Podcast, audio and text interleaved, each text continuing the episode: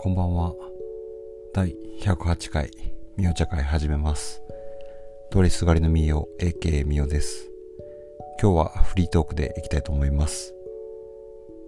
えー大阪に僕は住んでるんですけれども、大阪の感染者数が、ね、こう、日を重ねるごとに増えてきて、なんか大変みたいな話になってるんですけど、実感があんまり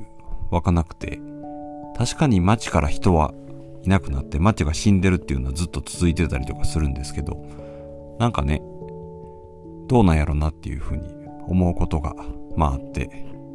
うん、なんかこう、状況的に、いまいち実感が湧かない部分も多くて、電車とかね、乗っても普通に満員やったりするし、店入っても、まあみんな換気はしてるけど、そこまでね、なんかこう、状況がひどいかって言ったらひどくないという、ひどくないって言ったら怒られるかもしれないですけど、うん、違和感がね、いろんなところが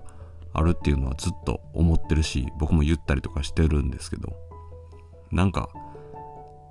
まあ、ね、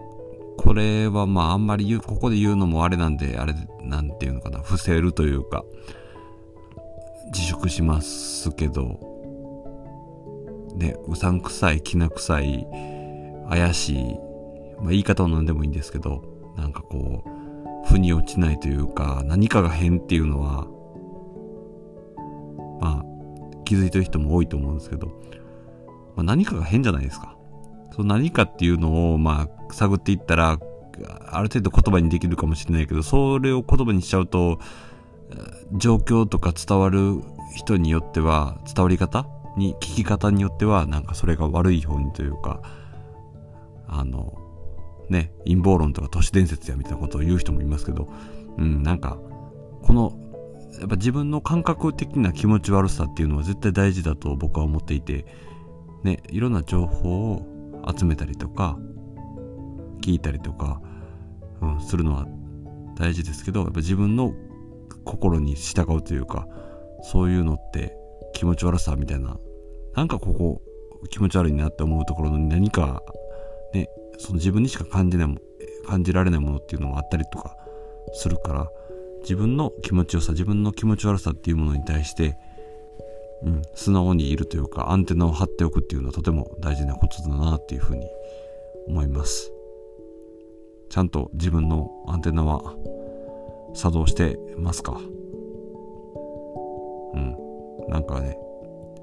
自分のアンテナ磨いていきましょう。お互い。はい。そんな感じで今日も大阪で生きてます。そちらはどうでしょうか？ね、元気で会えますように、元気で乾杯できますように、そんな風に毎日思ってます。ありがとうございます。